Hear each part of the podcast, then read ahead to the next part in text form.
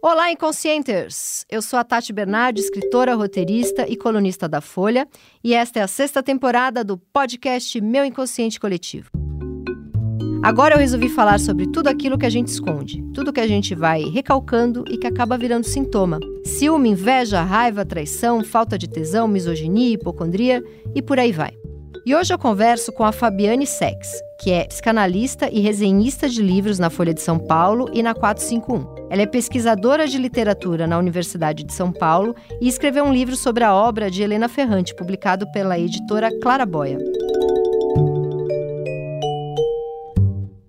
Então vamos lá, vamos falar dos personagens do White Lotus, segunda temporada, mas eu queria começar porque eu acho que interessa para a vida pessoal de muitas mulheres que já foram casadas ou que estão casadas ou que querem se casar, que é a coisa do acabar a atração, acabar o tesão depois de muito tempo junto. A gente tem dois casais ali que eles chegam na, no hotel. Para quem não sabe, White Lotus é uma série que tá ganhando todos os prêmios, principalmente em cima da Tânia, tem toda uma febre, né? E quando a gente falou aqui do White Lotus primeira temporada, a gente falou muito. Foi, foi com você? Foi com você, né? Ou a gente falou de outra não, série? Não, a gente falou da Amiga Genial, da Ferrante, mas eu ouvi o seu episódio sobre White Lotus. Da primeira temporada, é. Uhum. Eu falei bastante da Tânia, a relação com a mãe dela, enfim. Ela é uma pessoa que passou a vida em busca de amor e por isso ela é esse personagem que acabou se tornando tão amado, porque somos todos o quê? Pessoas desesperadas por amor. Mas nessa segunda temporada eu fiquei muito ali na Harper e no Ethan,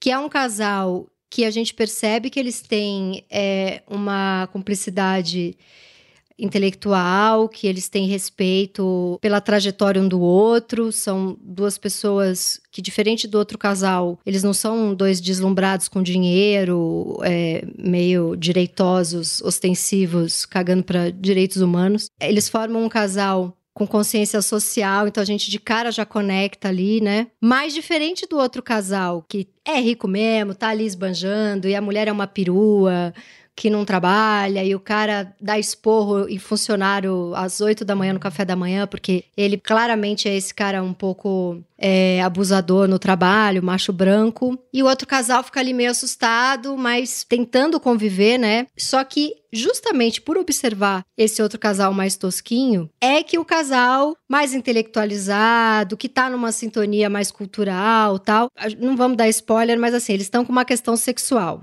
E aí, o que, que a gente pode falar pela, pela, pela psicanálise? O que, que você acha desse casal, Harper e Ethan? É difícil falar dele sem dar spoiler, mas eu vou tentar. É, assim, talvez tenha spoiler esse episódio. V vamos combinar que tem spoiler? É, vamos combinar. É, melhor, melhor. Não atrapalha a experiência de quem vai assistir, porque como o Mike White que é o criador da série, diz, é, muitas vezes a gente já sabe o que vai acontecer, a gente não sabe como, né? Uhum. E o como é que faz a diferença, eu acho que faz a série ser tão divertida. Exatamente. Mas enfim, tem esses dois casais, como você bem disse, que chegam juntos. O Ethan e o Cameron, que são os homens, eles são colegas, amigos de faculdade, eles estudaram juntos na faculdade, numa faculdade. Já tinha uma competição forte ali, né? O Cameron como um grande pegador e o Ethan um cara mais nerd. Exatamente.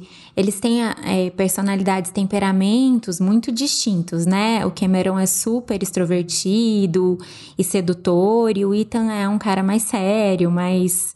É... Res respeitador, como diria uma tia do interior. Enfim, é, e eles chegam juntos, então você já vê que tem ali. É, o que eu gosto muito do Mike White e do White Lotus é que ele coloca personagens muito complexos para conviver e muito diferentes entre si, né? Então chegam esses dois casais muito diferentes que não têm muita intimidade entre si. É, o Cameron e o Ethan ainda têm essa história da faculdade, mas nem na faculdade eles foram grandes amigos. Sim. E agora o Ethan enriqueceu. Ele dá a impressão que ele lançou algum negócio, tipo uma startup que foi vendida, e ele enriqueceu e o Cameron já é, me dá a impressão também. Muita coisa na série a gente deduz, porque não é uma série didática, né? Então a gente pega as conversas pelo meio e tal.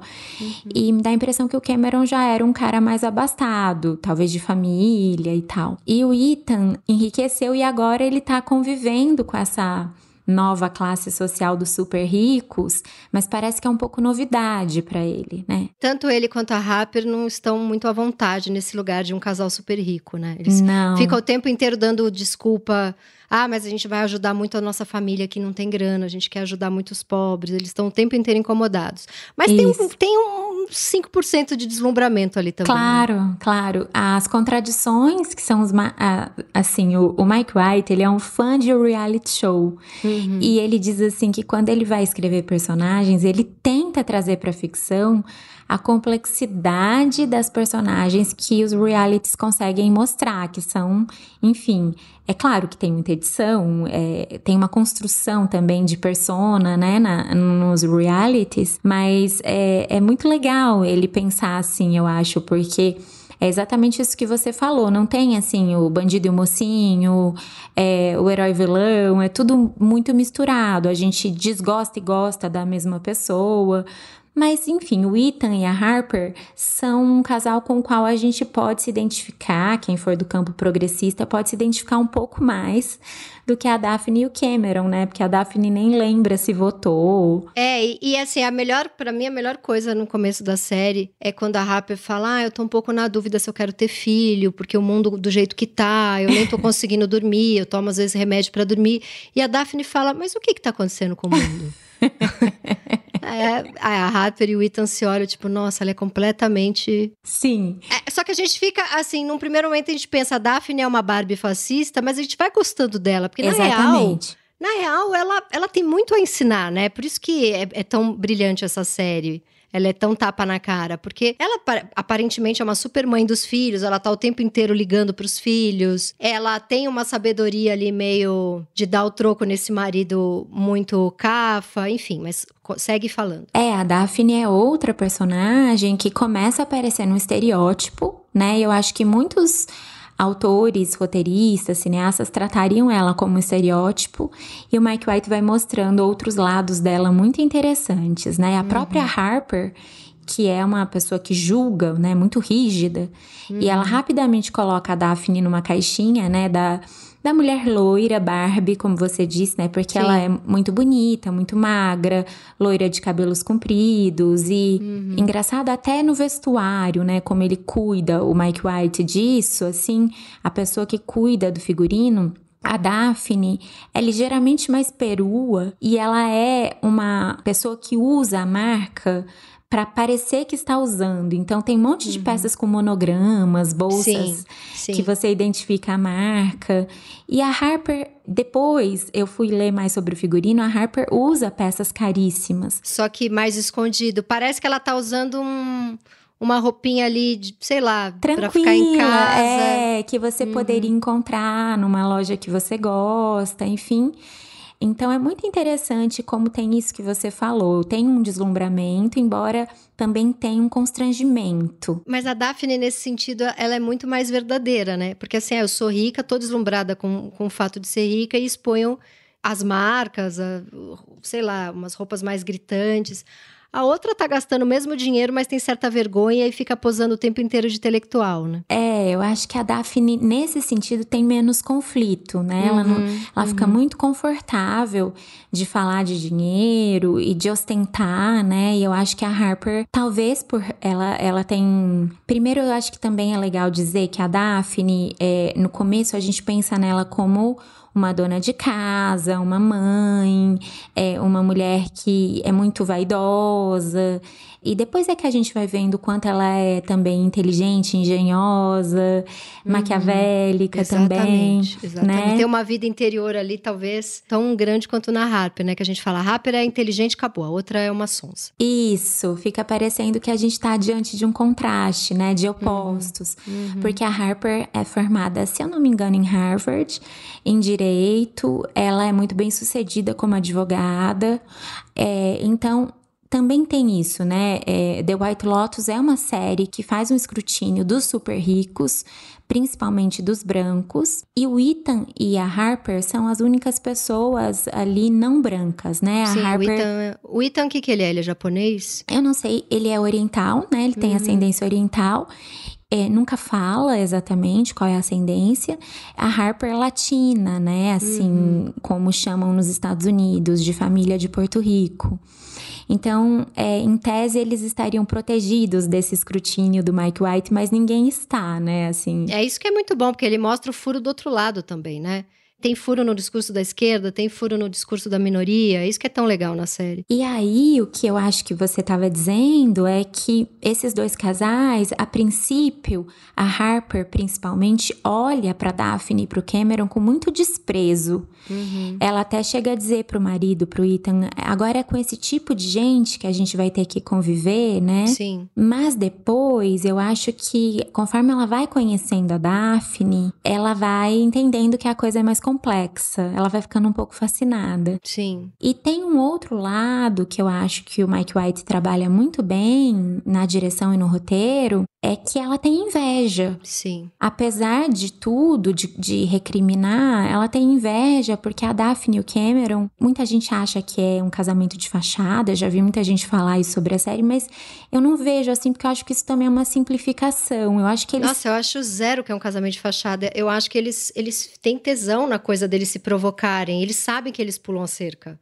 Eles Exatamente. não falam, eles não falam sobre isso. Então não é que também eles estão bombando ali na, na sinceridade, mas acho que eles têm tesão na vida que o outro não pode, até o, o, o mistério do outro, sabe? Acho Sim. que eles conseguem proteger isso. Eles têm tesão na, na pulada de cerca um do outro. É, existe aí uma consciência de que tem algo do outro que continua sendo do outro, uhum. né? Como você disse, não é um casamento aberto, com regras é, digamos assim, eticamente mais claras, é, mas tem um acordo, tem um arranjo tácito, né?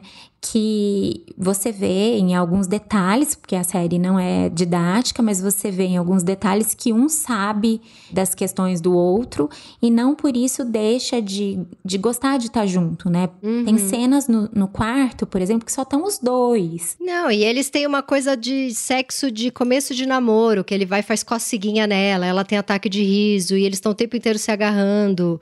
Eu não, eu acho zero de fachada o casamento. Sim, é que para algumas pessoas parece hipocrisia, né? É, pra uhum. gente que gosta de psicanálise, a gente entende que isso é mais complexo, né? Sim, sim. não é uma questão de hipocrisia só. É uma questão de joguinho, tem um joguinho de poder, tanto que quando ela sente que ele pode ter feito algo errado, ela faz um jogo de abandonar ele. Eu acho isso, isso. muito interessante. Né? Que ela inventa uma viagem com a Harper e não avisa que ela vai passar a noite no hotel.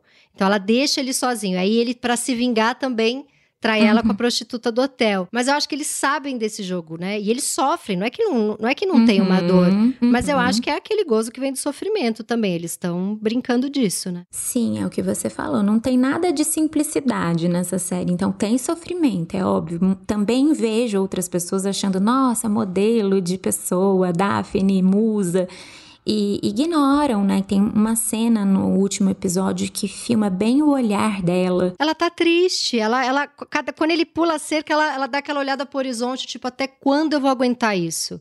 E aí, imediatamente, ela reage de uma maneira defensiva que funciona, tem funcionado, digamos assim, para ela até aqui.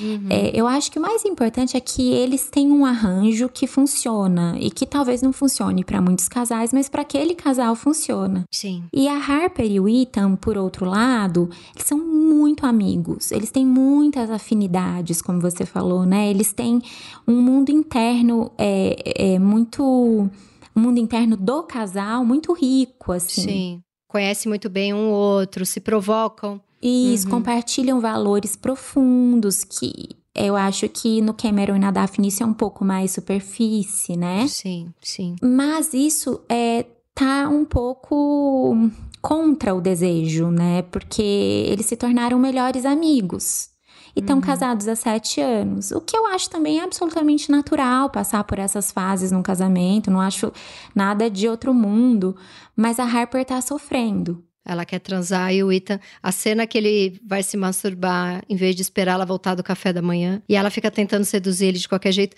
E ela fica achando que ele não tá conseguindo transar com ela porque ela é chata e crítica. então ela começa a tratar os amigos dele super bem para ele ver que ela é muito gente boa. Ela fica, até mais fútil. e fica né? muito falso, né? Ele muito. olha para ela. É muito bom os micro olhares. Ele olha assim, desconfiando que né? Essa que não que é tá você, né? É. Ela coloca uma faixa na cabeça, assim, até o ah, jeito eu tô de com um vestir. arquinho hoje. É muito os detalhes. E aí o que faz despertar a vontade deles de transar é justamente que os dois pulam a cerca com o outro casal, né? Que a gente já tá esperando que isso vai acontecer desde o começo. Eu acho que a desconfiança, né?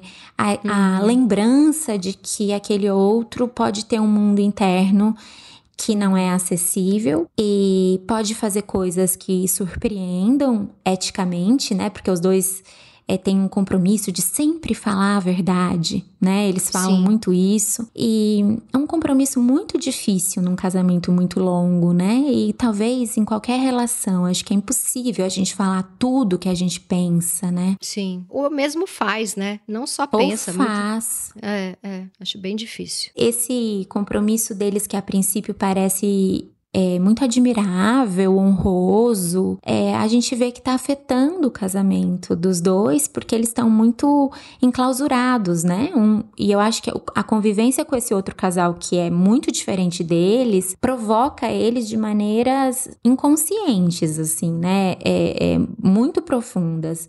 Então, começam a desconfiar um do outro, começam a aparecer situações concretas que potencializam essas desconfianças, mas tem outras que, por exemplo, eu gosto muito de uma cena que o Ethan chega na praia e a Harper tá de bom humor. E ela nunca tá de bom humor, né?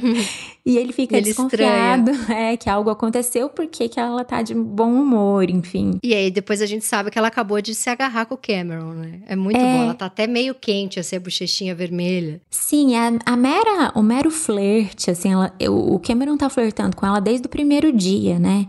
E Sim. ela tá, assim, ela entende também que existe esse flerte do Cameron, claro, uma parte ele tá interessado nela, que é uma mulher linda, inteligente, interessante, mas outra parte é a é, competição, pela competição. dos dois. Uhum, É. Ela saca isso, é. É, porque o próprio Ethan fala que sempre que demonstra um interesse numa, numa garota na faculdade, o Cameron passava na frente, né? É, mas vocês também não acham que o Cameron tem um tesão no Ethan? Eu fiquei com essa impressão. Então, tem, tem, tem alguma coisa ali entre os dois que é uma, um- uma tensão erótica. Tem uma Na psicanálise, eu, eu sempre gosto de dizer isso, porque às vezes quem escuta, que não conhece muito de psicanálise, pode pensar que a gente tá falando de uma homossexualidade clássica e tal. Uhum.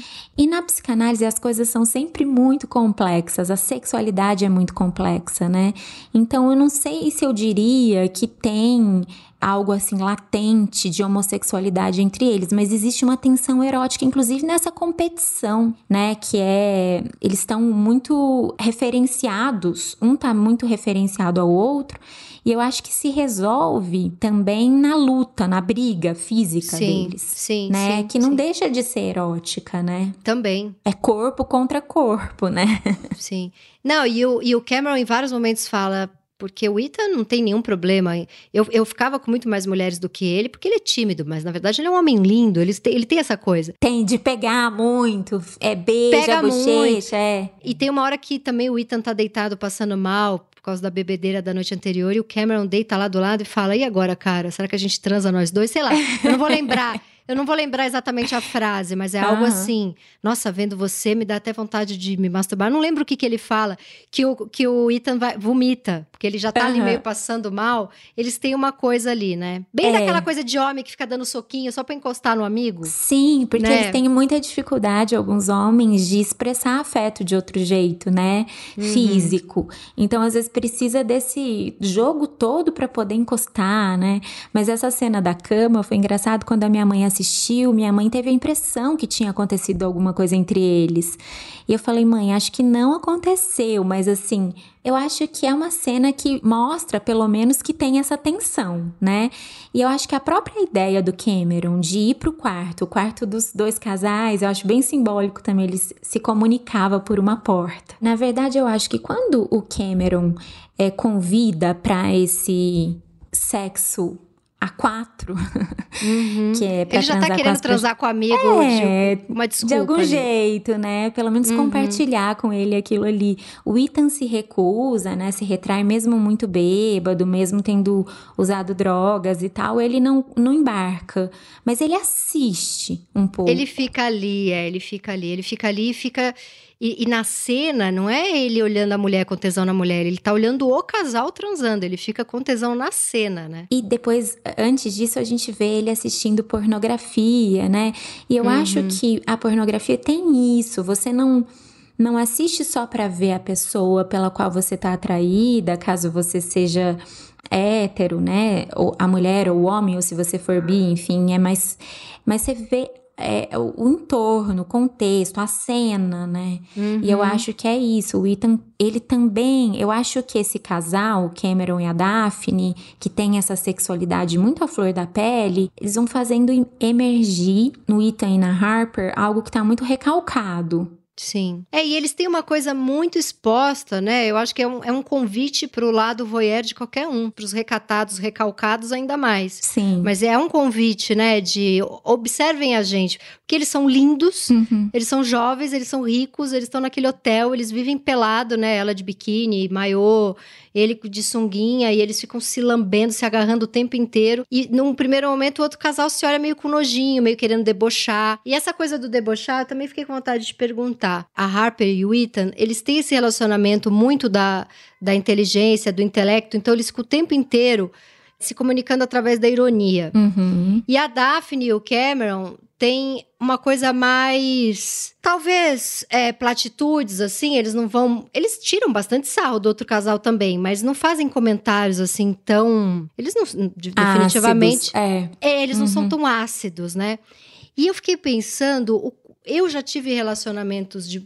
Eu e o cara, a gente. Os dois muito operantes numa acidez, assim, de ficar competindo para ver quem vai fazer a, o comentário mais maldozinho ou mais, mais irônico. E eu acho que esse já é um tipo de sexo e é por isso que não vai para outro. Já é um exercício de libido, sabe? Uhum. Eu fiquei uhum. pensando nisso, assim. É um jogo, né? Que seja é um verbal, jogo. que seja. Uhum. Enfim, mas é um jogo erótico, né? Exatamente. Eles já, tra já transam ali quando eles competem para ver quem vai falar a coisa mais inteligente. Enquanto os, o, o, outro casal tá se divertindo muito mais, tá dando risada alta no quarto do lado, porque não fica estimulando tanto a mente, vai pro corpo. O outro casal é mais corpo, né? Mais corpo, concordo. Então, com esse olhar da psicanálise, não é que a Rap e o Ita não transam, é que eles não estão estão transando com o corpo. Eles Sim. ficam na punheta mais mental ali, né? É, eu acho que principalmente ela.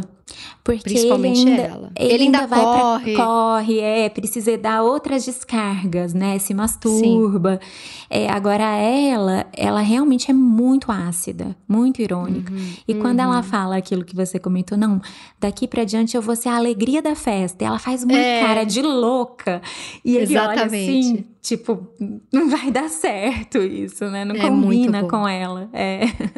Mas é, é muito, muito, legal bom. uma coisa que você falou, que ela tá se sentindo muito rejeitada e, obviamente, ela é uma mulher que tá dentro de todos os padrões de beleza que a gente pode pensar, né? Ela é bonita, magra, enfim, bem-sucedida, inteligente, é, mas ela tá se sentindo profundamente rejeitada e eu acho que tem a ver com o que você disse. O temperamento dela é muito difícil, entre aspas, né? Sim. Então sim. eu acho que ela inveja também isso. A Daphne é mais solar, ela é mais risonha, ela é mais leve. Essa coisa que você falou do remédio para dormir, tudo começa quando a, da, a, a, Harper manda uma mensagem, a gente não vê, depois a gente fica sabendo, pra Daphne, né? Perguntando se ela trouxe algum remédio para dormir porque ela esqueceu dela, né? Exatamente. E eles nunca nem tomaram remédio para dormir. Tipo, o grau de preocupação deles, de comprometimento, né? De, de interação com o mundo, é, não causa esse tipo de angústia. Inclusive, eles contam que não assistem mais notícias, né? Sim. Mas a Daphne é uma personagem tão inteligente que quando a Harper fala, então vocês não assistem notícia, tudo que, que você faz o dia inteiro, né? Uhum. E primeiro a Daphne fala, ah, eu fico com as crianças. E aí a Harper parece que até fica um pouco constrangida e fala, ah, claro, né? Porque isso é um trabalho, claro. Mas depois a Daphne fala que ela assiste muito Dateline, que é um programa de true crime. E aí ela fala assim: eu gosto muito de assistir porque tem muitos maridos matando as mulheres, na, principalmente nas férias. Eles desligam o tubo de, de mergulho. Então, uma pessoa que é super solar fala uma coisa muito sombria. Super pesada, é muito bom, é muito bom. Ela tem uns arrombos de uma genialidade meio sombria que é muito bom. E aí a Rapper não entende, né? Daí vai vendo que tem camadas ali, que não é uma coisa maniqueísta, né? Sim. Que, é, um, que, é, que tem uma complexidade. É, é, é brilhante. Esse cara, ele, ele não, tem um, um, diálogo que ele erra, né? Ele não perde não. um diálogo. É não. É, é muito impressionante. Eu já amava a primeira temporada, que não foi esse sucesso todo, de crítica até foi, né? De premiação. Uhum mas eu amava. Agora, a segunda temporada eu fiquei feliz, que eu acho que ela teve alguns elementos, é, por exemplo, a beleza da Itália, a cultura italiana, a questão da que sexualidade. Uhum. É, e chegou a mais pessoas. Então, para mim é uma alegria porque eu posso conversar sobre a série com mais gente. Sim.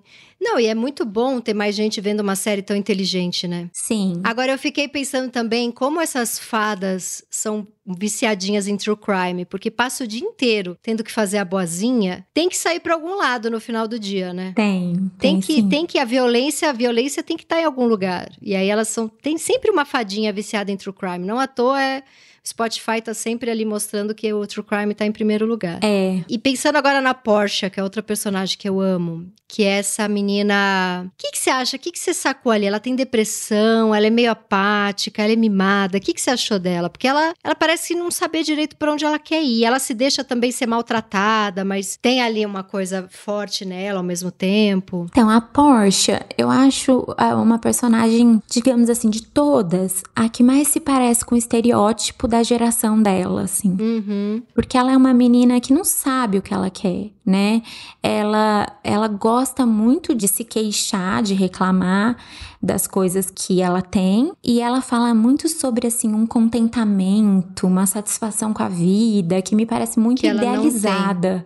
É. Uhum que é talvez ninguém tenha do jeito que ela imagina, né? É, mas eu acho a Porsche, é, eu acho que ela tem uma apatia que vem disso, né? Dessa ideia que ela ainda não saiu é de um estado de idealização, ou seja, ela tá num hotel lindo, ela tem um trabalho que, ok, pode ser um trabalho chato, mas é o trabalho dela, né? Assim. Sim. E que ela pode também, ela pode largar ali, né? É. Não é que ela não precisa. Parece que ela tá presa numa condição Sim. de maltratada. Sim. Sim. E eu acho que dentro do, do que é esperado para o trabalho dela, assistente de uma mulher que é quase bilionária, né, que tem meio bilhão de dólares, você não, não, não sei se eu esperaria muito algo muito diferente do cargo que ela exerce como assistente, Sim. né? Sim, sim. Ela escolhe um emprego, parece que para ser humilhada, para dar alguma emoção para a vida dela. Tanto que ela conhece o cara legal, bonzinho, ela não quer. Aí ela não quer um... saber. Uhum. Ela vê um pequeno sinal de encrenca, ela mergulha, porque é, parece que ela precisa disso para ter alguma emoção na vida. As pessoas falam muito do figurino da Porsche, né? De Nossa, como ela se veste muito mal. É que como reflete essa confusão que ela é, né? Que ela mistura uhum. coisas assim que em tese poderiam dar super certo, mas não dão, né? Dá a impressão Sim. que ela é muito perdida. E ela é jovem, né? Então eu acho que é compatível com a idade, mas com a geração também, com essa com o impacto que a internet teve nessa geração que cresceu com a internet, a idealização, né, do que que é uma vida feliz, do que que é uma vida é, repleta de sentido. Me parece ela ainda muito precária. E ela tem um cansaço das redes sociais que é muito típico também, né? dessa geração que não consegue viver sem, mas acha chique ter esse cansaço, tipo, ah, eu tô aqui num lugar lindo e as pessoas fazendo foto né, uma coisa meio quase uma filósofa, só que sim, só que ela tá ali, ela ela é desse mundo, né? Ela é isso, né, que ela tá criticando. Tanto uhum. que o uhum. cara diz tudo bem, para ele é muito mais fácil porque ele é rico, ele diz: "Então joga o seu celular embora, né? Joga fora". Joga, taca no mar. e ela nem cogita. E depois, em uma outra cena, quando ela tá com o Jack, ela procura ele nas redes sociais quando ela tá começando, enfim, desconfiar de alguma coisa. E ela Sim. fala, mas você não tem nem Instagram? Tipo, né, ela, ela, ela, é muito contraditória, né? E é muito bom que o Jack, que é todo cagado, que é garoto de programa, que a gente percebe que é, devia estar tá numa pobreza extrema, talvez tenha sido resgatado, sei lá, na, na, na, morando na rua, né? Que a gente vê que é uma vida muito sofrida, apesar de ele ficar sempre bêbado tal, mas ele parece que consegue atingir essa alegria, né? Ele que é quase um suicida consegue falar para ela, cara, isso que você tá querendo aí. É, ele é. tem uma cena que ela fala que ela tem uma tristeza meio constante e ele tira um sarro da cara dela, né? Sim. Ele fala, ele dá um chacoalhão muito bom. É. Ela fala: olha aqui, olha onde você tá, olha o mar, olha o céu. E você acha que vai ficar melhor que isso, né? Tipo, Sim. É, a vida. Então, eu acho que ela até exagera é, quando ela reclama da Tânia, porque, enfim, eu trabalho. Alguém ia fazer aquele trabalho, e esse trabalho é mais ou menos assim. A Tânia é um bebê grande, então a pessoa é um pouco babá uhum. dela. Mas eu acho genial quando a Tânia diz pra Porsche ah, eu me vejo muito em você quando, quando eu era jovem. Isso pra Porsche deve ter sido terrível, porque ela tem desprezo, um desprezo profundo pela Tânia. Ela se acha completamente o oposto da Tânia, né? E a Tânia fala, eu também ia nos homens errados, né? Isso. Ela fala, e ela, uma das frases mais bonitas da Tânia, ela fala, sabe, quando eu era jovem, minha mãe me vestia como uma boneca e eu ficava esperando que as pessoas viessem brincar comigo, ou seja, uma posição totalmente passiva. E Sim. ela faz uma analogia com, com a Porsche, né? Que eu acho que é uma personagem muito passiva, que quer encontrar situações para que ela possa reclamar. Que ela possa se sentir viva também, né? Sim. Porque ela própria não se sente viva por, tá, por ter acordado e levantado da cama. Ela precisa que alguém diga para ela que ela tá viva, né? Ela se coloca num lugar muito de objeto. E o sofrimento não deixa de ser um jeito, né? De, de estar vivo, sentir alguma hum. coisa mas uhum. ela é a personagem que eu considero. Depois eu vi uma entrevista com Mike White e fiquei um pouco aliviada, porque ele mesmo diz isso: é que a Porsche é um retrato dessa geração, assim, da geração dela. Ela, claro, ele constrói muito bem todos os personagens, então ela também é muito bem construída. É, ela é muito interessante. Aquela cena em que os três lá, o avô, o pai e o filho, estão falando. O filho nem tanto, mas o, o avô e o pai estão falando de como Poderoso Chefão é o grande filme da história, não sei o quê. E ela fala, ela como qualquer menina dessa idade, muito feminista e militante, fala, bem, eu não acho tão legal uma cena em que um carro explode com uma mulher dentro. Essa cena é muito boa, porque assim, é, é, tem inteligência ali, tem coisas que ela leu, ela deve ter ela, ela tá nesse mundo, ela não é a, totalmente apática, mas ela se coloca de um jeito apático, é isso que eu acho interessante. É, eu acho que ela tem, sim, uma apatia e tem uma coisa de lugar comum, as coisas que ela fala são muito clichês. Muito hashtag de, de, é, de Twitter. Muito, muito, legenda de Instagram. Então, sim. assim, é, é claro que tem uma subjetividade ali, porque sempre tem, mas tá soterrada, né? Sim. Talvez no final, o final dela, eu acho que o Mike White foi generoso com ela no final, talvez no final ela tenha se transformado, né? A gente teria que continuar acompanhando a jornada dela. Eu acho, acho que é ela que volta na próxima, porque sempre, não sei se ele vai fazer sempre voltar alguém, mas eu fiquei pensando que é ela que volta. Ela sabe, né, tudo o que aconteceu ali com a Tânia e enfim. Mas eu acho que também não vai ser muito difícil para a polícia reconstruir, refazer os passos e chegar onde tem que chegar para solucionar o que aconteceu. Então não, de, não dependeria do testemunho da Porsche para isso. Sim. Mas o testemunho dela seria importante, né? Sim, sim. E agora a gente podia falar do machismo, né? Desse a, a cena em que passa uma mulher linda quando eles estão no aeroporto e o avô olha, o pai olha e o neto olha, é muito boa. Né? Muito. E, e, o, e o avô ter tido um histórico de trair muito a mulher. O pai tá ali separado da mulher porque tem compulsão por sexo e a gente percebe ele tem vício em garotas de programa. E no final, apesar de se apaixonar pela prostituta e ser um menino ingênuo, ele também acaba com a prostituta, ele também acaba tendo uma relação amorosa com a prostituta. O que, que, você achou desses três?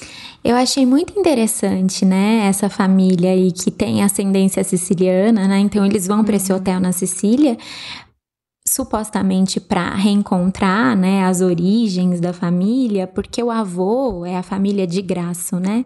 Uhum. O avô, ele ele tá muito desamparado, né? Ele ele desde que ele chega na primeira cena, o que eu acho um absurdo, porque nem o ator nem o personagem são tão velhos assim, né? Acho Exato. que tem uns 80 anos, mas assim que ele chega, a Valentina, que é a gerente do hotel dessa vez, que eu acho hilária, acho maravilhosa. Ela é muito boa. Ela já fala assim: "Nossa, eu tô surpresa por você ter conseguido chegar aqui, né? Por você é, estar como aqui". se ele fosse um pessoa muito velha, de cadeira Decrépita, de roda. Decrépita, assim, né? Assim uhum. como se não tivesse nem nenhuma agência.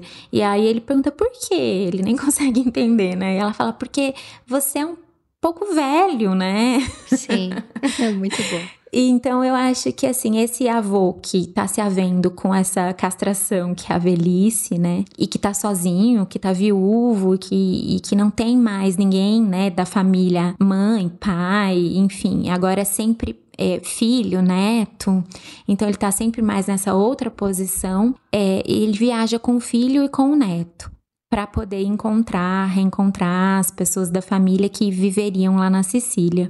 E esse avô, ele é um machista clássico, assim, bem da geração dele, né? É claro que existem homens de 80 anos que continuaram acompanhando as discussões e que leram e que pensaram e que não têm essa cabeça. Mas se a gente pensar na média, essas discussões, a amplitude das discussões, o alcance delas, as discussões sobre feminismo e machismo, é, elas são muito recentes. Antes elas eram mais nichadas, aconteciam mas em círculos, né, na Sim. universidade. Então, esse avô, eu acho que ele representa bem uma estrutura patriarcal clássica, ele não tem conflito, Sim. quase. Não, ele nem entende porque que, que o que ele tá falando é errado. Ele é. não entende. Ele, ele até fala, né? É para isso que a gente pagou a faculdade caríssima desse menino, para agora tudo que eu falo eu tô errado. Porque ele volta super progressista, esse neto, né? Sim. Então, sim. pelo menos no discurso, ele é muito progressista. Então, ele questiona tudo que o avô diz. O avô não tem conflito. A única, a única cena que parece um conflito do avô é quando ele abraça a Mia. No final, ela vem contar para ele que ela conseguiu o emprego como pianista e ele a abraça e ele fala, né? Eu sei que essa menina tem idade para ser minha neta, mas é inevitável. Quando eu abraço ela, eu tenho uma ereção. Ele fala, ah, o nosso. É, é muito boa essa cena. Ele fala, o nosso pênis é o nosso calcanhar de Aquiles, né? E é muito bom o, o, os diálogos, porque ele usa essa coisa da mitologia clássica, greco-romana, o tempo todo, já que tá lá na Itália, em Taormina, Sim. né? Então ele usa muito, né? É, Hades, Perséfone, Aquiles. Só que quem não entende, quem não curte mitologia, não precisa conhecer para apreciar. Pois é, são detalhes que quem pescar pescou, mas não, Exatamente. não estraga a série por causa disso. Não, não pesa, né? E não, não torna ela exclusiva, assim, para quem Sim. tem um certo conhecimento. Eu acho isso muito legal. Eu acho que isso, nisso parece aferrante. Você consegue ler, aproveitar, independentemente do quão fundo você está disposto a ir. Mas se você estiver disposto a ir fundo e cavar as camadas, também tem muita consistência. Isso eu Aquele, acho. Tem uma obra de arte no quarto, tem um. Não é uma, o que, que é aquilo mesmo que quebra no, quando a Harper e o Ethan. É a testa de Moro lá tal. É uma lenda lá da Sicília, né? Que é uma cabeça de cerâmica. É uma lenda até mais comprida do que aparece na série, mas que tá associada à infidelidade e ao abandono, né? Uhum. Tem muitos elementos visuais que ajudam a contar a história. Você fez uma pesquisa disso? Fiz. A gente escreveu, eu e uma amiga que é jornalista e mora na Itália, ela é especialista em cultura italiana, em história da arte também, assim, ela gosta muito a gente fez uma pesquisa, escreveu uma espécie de dossiê que a gente publicou na, na revista Cláudia. Tá disponível online para ler gratuitamente. E aí a gente ficou pegando essas referências todas, a gente ficou obcecada, porque a gente foi assistindo a série semana a semana. É. Uhum. Eu acho que é diferente a experiência. Eu entendo, né? A, a Daphne até fala que ela adora binge, né? Que é tipo maratonar. Uhum. É, e muitas vezes eu maratono, mas eu fico feliz que o White Lotus é, eu tenha assistido assim. Você vai digerindo a semana inteira, né? Porque é tão bom. Eu volto três, quatro vezes para cada episódio. Sim, e sete semanas de tempo com uma obra é bastante tempo que você passa com ela, né? E é uma obra Sim. que te convoca. Mas claro, quem maratonar, se estivesse disponível na época para maratonar, eu teria maratonado, porque é irresistível, né? Sim. Mas como não estava, a gente foi assistindo por sete semanas e pesquisando e a gente escreveu. Que legal. Mas aí, esse, esse avô, até as obras que tem no quarto desses homens, elas são bem simbólicas, né? Esse hotel, ele existe de verdade, ele foi de fato um antigo convento, então também tem essa coisa que ao mesmo tempo a sexualidade está pulsando e tem um, um, ambiente que é sacro, né? Tem até aquela cena em que é, a Mia é, vai transar com igreja. um pianista numa antiga igreja, né? Então é, isso tá muito, é muito misturado, bom. né? Muito misturado. Uhum. Essa cena é muito boa. E ela meio com nojo ali. O que, que você leu das duas prostitutas? Elas são maravilhosas. Foi o que eu fiquei mais alucinada na série. Eu achei legal o tratamento que o Mike White deu, porque ele julga zero, né? Assim. Uhum. E a Lutia, né, que é a prostituta desde o início, assim, ela é muito, tá muito tranquila em relação às decisões que ela tomou. Mas ela fica meio afinzinha, né, do menino, do menino novinho. Eu acho que ela, a hora que ela sai do quarto, você vê que ela olha com pesar, né?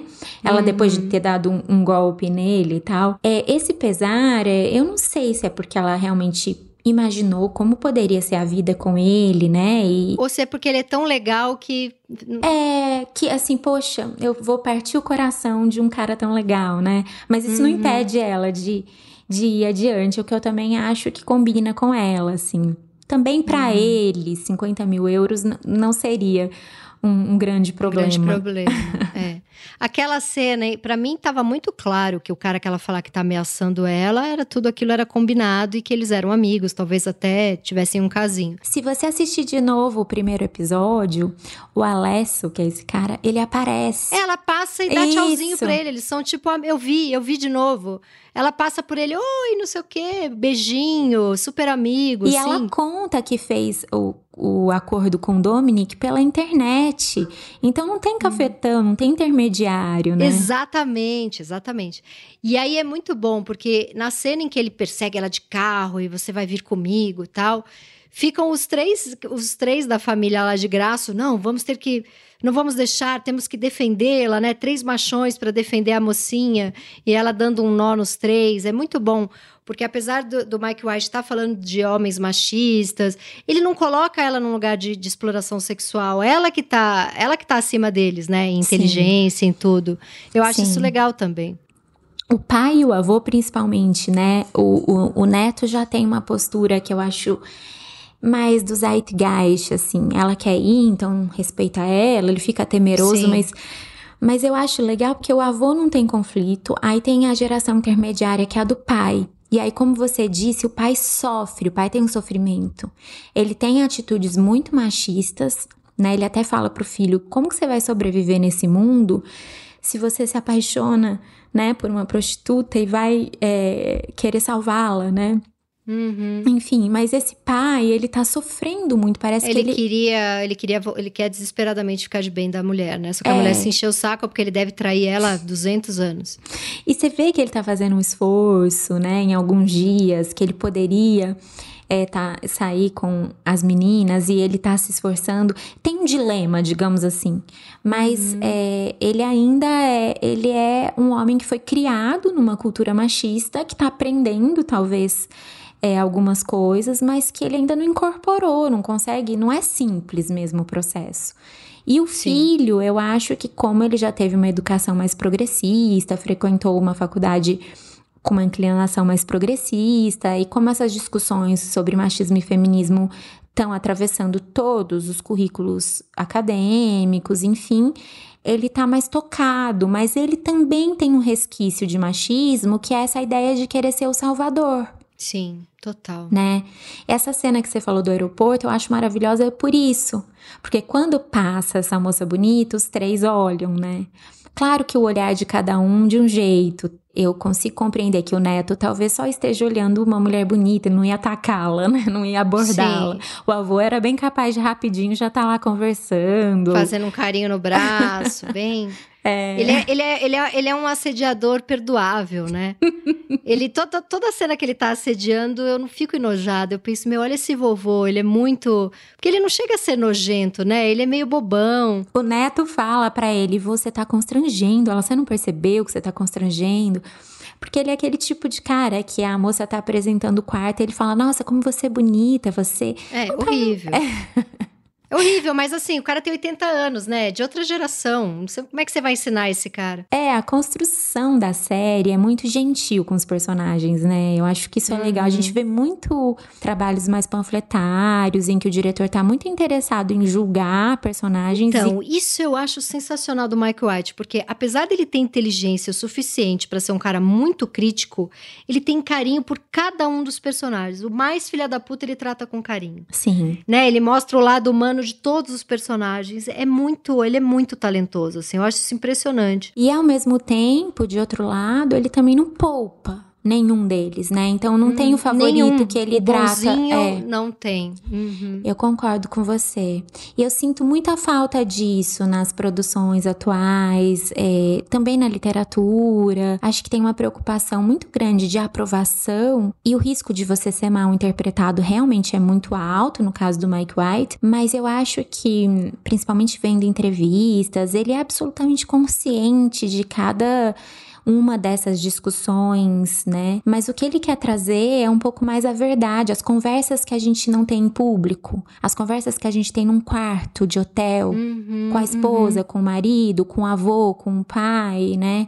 São diferentes das conversas que a gente tem em público no Twitter, né? Ou num fórum de discussão. Então elas têm outro grau de sinceridade, então elas carregam, arrastam mais contradições. E eu fiquei pensando que essa temporada é muito a temporada do tema traição, porque, bom, Harper e Ethan e a Cameron e a Daphne são esses dois casais que ficam ali às voltas com traição, é o grande tema ali deles. A Tânia, super spoiler, quando ela tá morrendo quando ela tá morrendo, não. Quando ela vê que matou o cara, a última coisa que ela pergunta antes do cara morrer é: o meu ex-marido tava ou não tava tendo um caso? Porque assim, ela já sacou que o ex-marido mandou matar ela por causa da grana, mas ela tá preocupada se ele traiu ela ou não. Que eu acho. É. Ela, o, o, grau dela de, de, de pavor de rejeição e de necessidade de se sentir amada e, é tão grande que ela pode me matar por dinheiro, mas ele pulou a cerca ou não?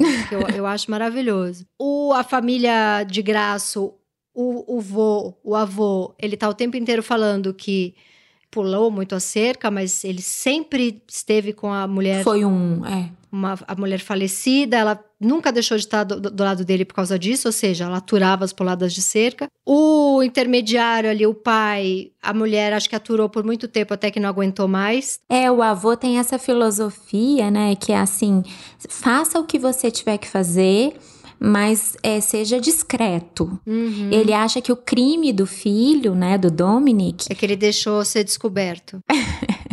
Exatamente. É, ele fez de um jeito que a mulher descobriu, né? Ele foi, ele foi idiota. Ele não foi idiota de trair tantas vezes, mas de deixar rastro, né? Isso que o avô pensa, né? Sim. E o menino, quando ele começa a sair com a Lutia, ele se desinteressa completamente da Porsche, até porque ele levou um pé, a Porsche não tá mais nem no hotel.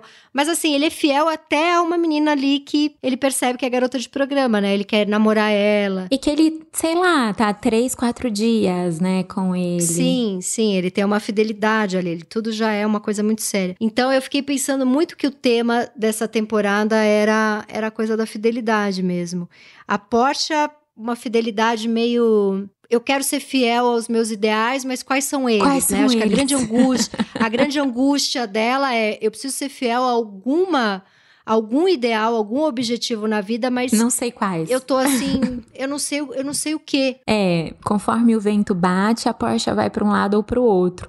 Mas eu adorei o que você falou da Tânia, porque a gente ainda falou pouco dela, é porque ela tem sido tão comentada e tão premiada, tão festejada, Sim. ela é tão maravilhosa, né? Que a gente tem a impressão de que tem sido falado muito sobre ela, mas essa cena é uma cena que eu acho que vai entrar para a história do audiovisual, sabe? É porque é uma cena meio 007, Missão Impossível, só que Sim. com uma mulher com um salto gigante, uma mulher que já é altíssima né?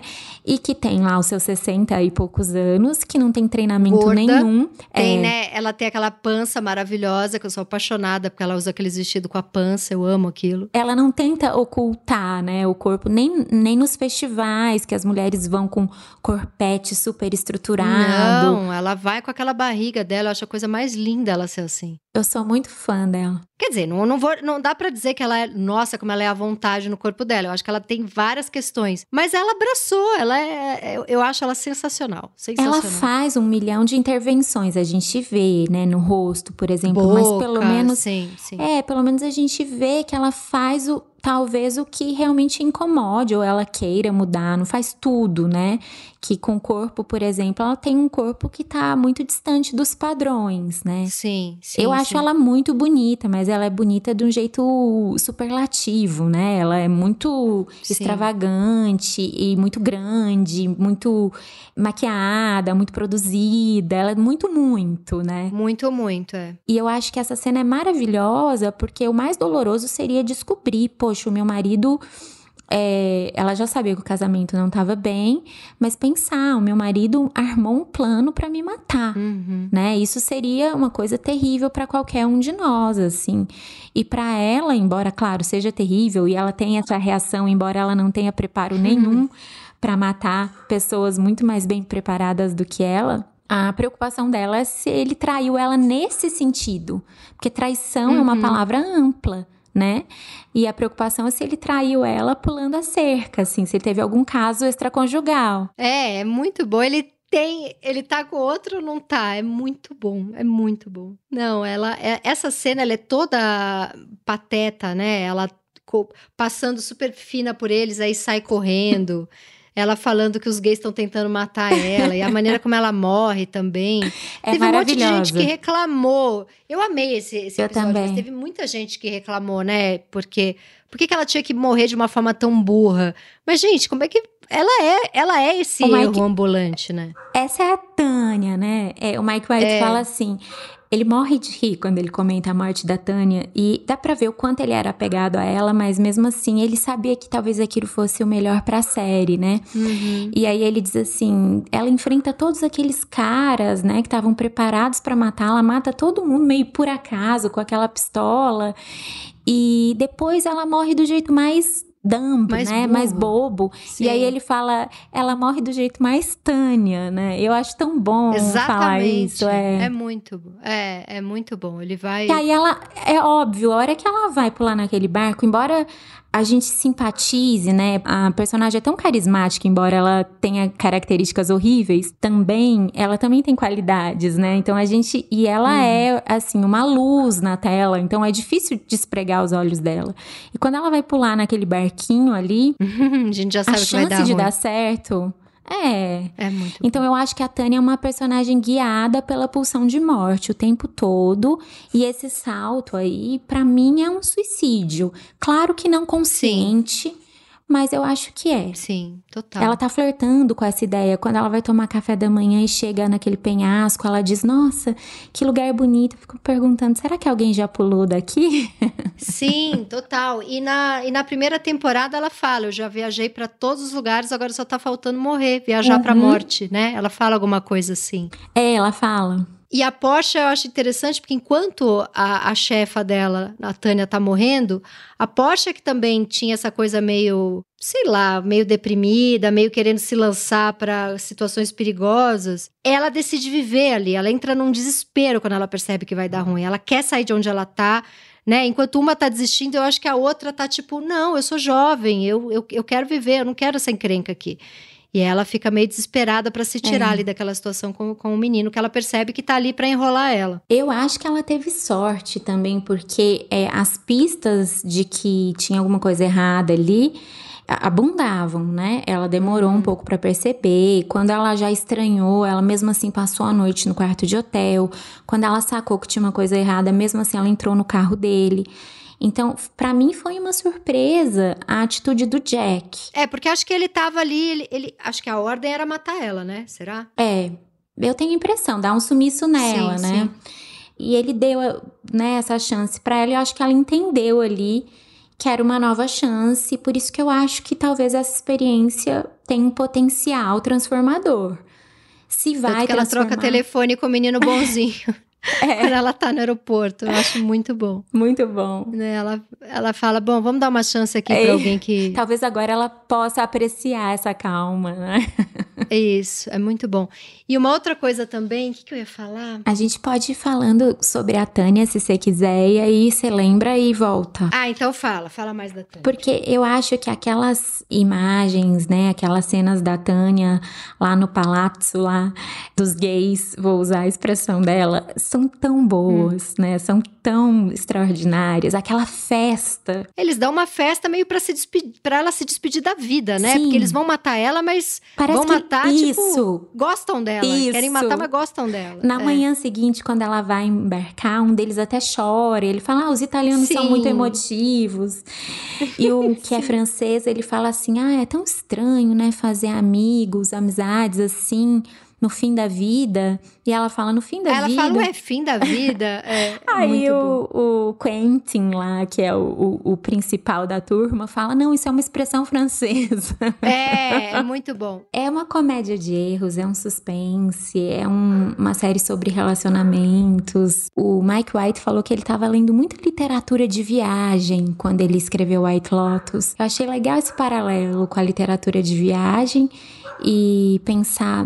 Ele disse que a HBO, quando contratou a série, foi na pandemia e eles precisavam do que eles chamam de bubble, né? De alguma série que pudesse ser feita num único lugar. Uhum. Por isso, até que a primeira temporada é mais claustrofóbica. Fechadinha. É. Uhum. Essa cidade entra, eles vão à cidade, vão a outros lugares, né? Sim. Vão para Palermo. É, vão para Noto. É, mas a primeira temporada fica só no, no Havaí, no resort, né? Sim, sim. E eu acho muito bom que ele, na, no discurso ali de, um, de algum dos prêmios que eles ganharam, ele fala: Ah, eu tentei vender a série para vários lugares, ninguém quis, né? E eu acho que ele tem uma coisa de ter trazido não todos os atores e todas as atrizes, mas muita gente que estava esquecida, que já tinha feito um sucesso e nunca mais tinha aparecido. A própria Tânia, uhum. ela fala, né? Agora até meu vizinho sabe quem eu sou, eu faço sucesso onde eu vou. Ele teve essa coisa de trazer uma galera esquecida, né? De Sim. devolver um, uma galera não tão padrão para mostrar para Hollywood, olha, essa grande atriz do ano é uma mulher que já tá, já tem mais de 60. Que tá aí há muito tempo. E porque ele próprio é essa figura. Depois eu fui pesquisar, ele era o dupla daquela escola do rock. É, ele escreveu. Ele é, ele escreveu e ele é o melhor amigo do Jack Black é. no Escola do Rock.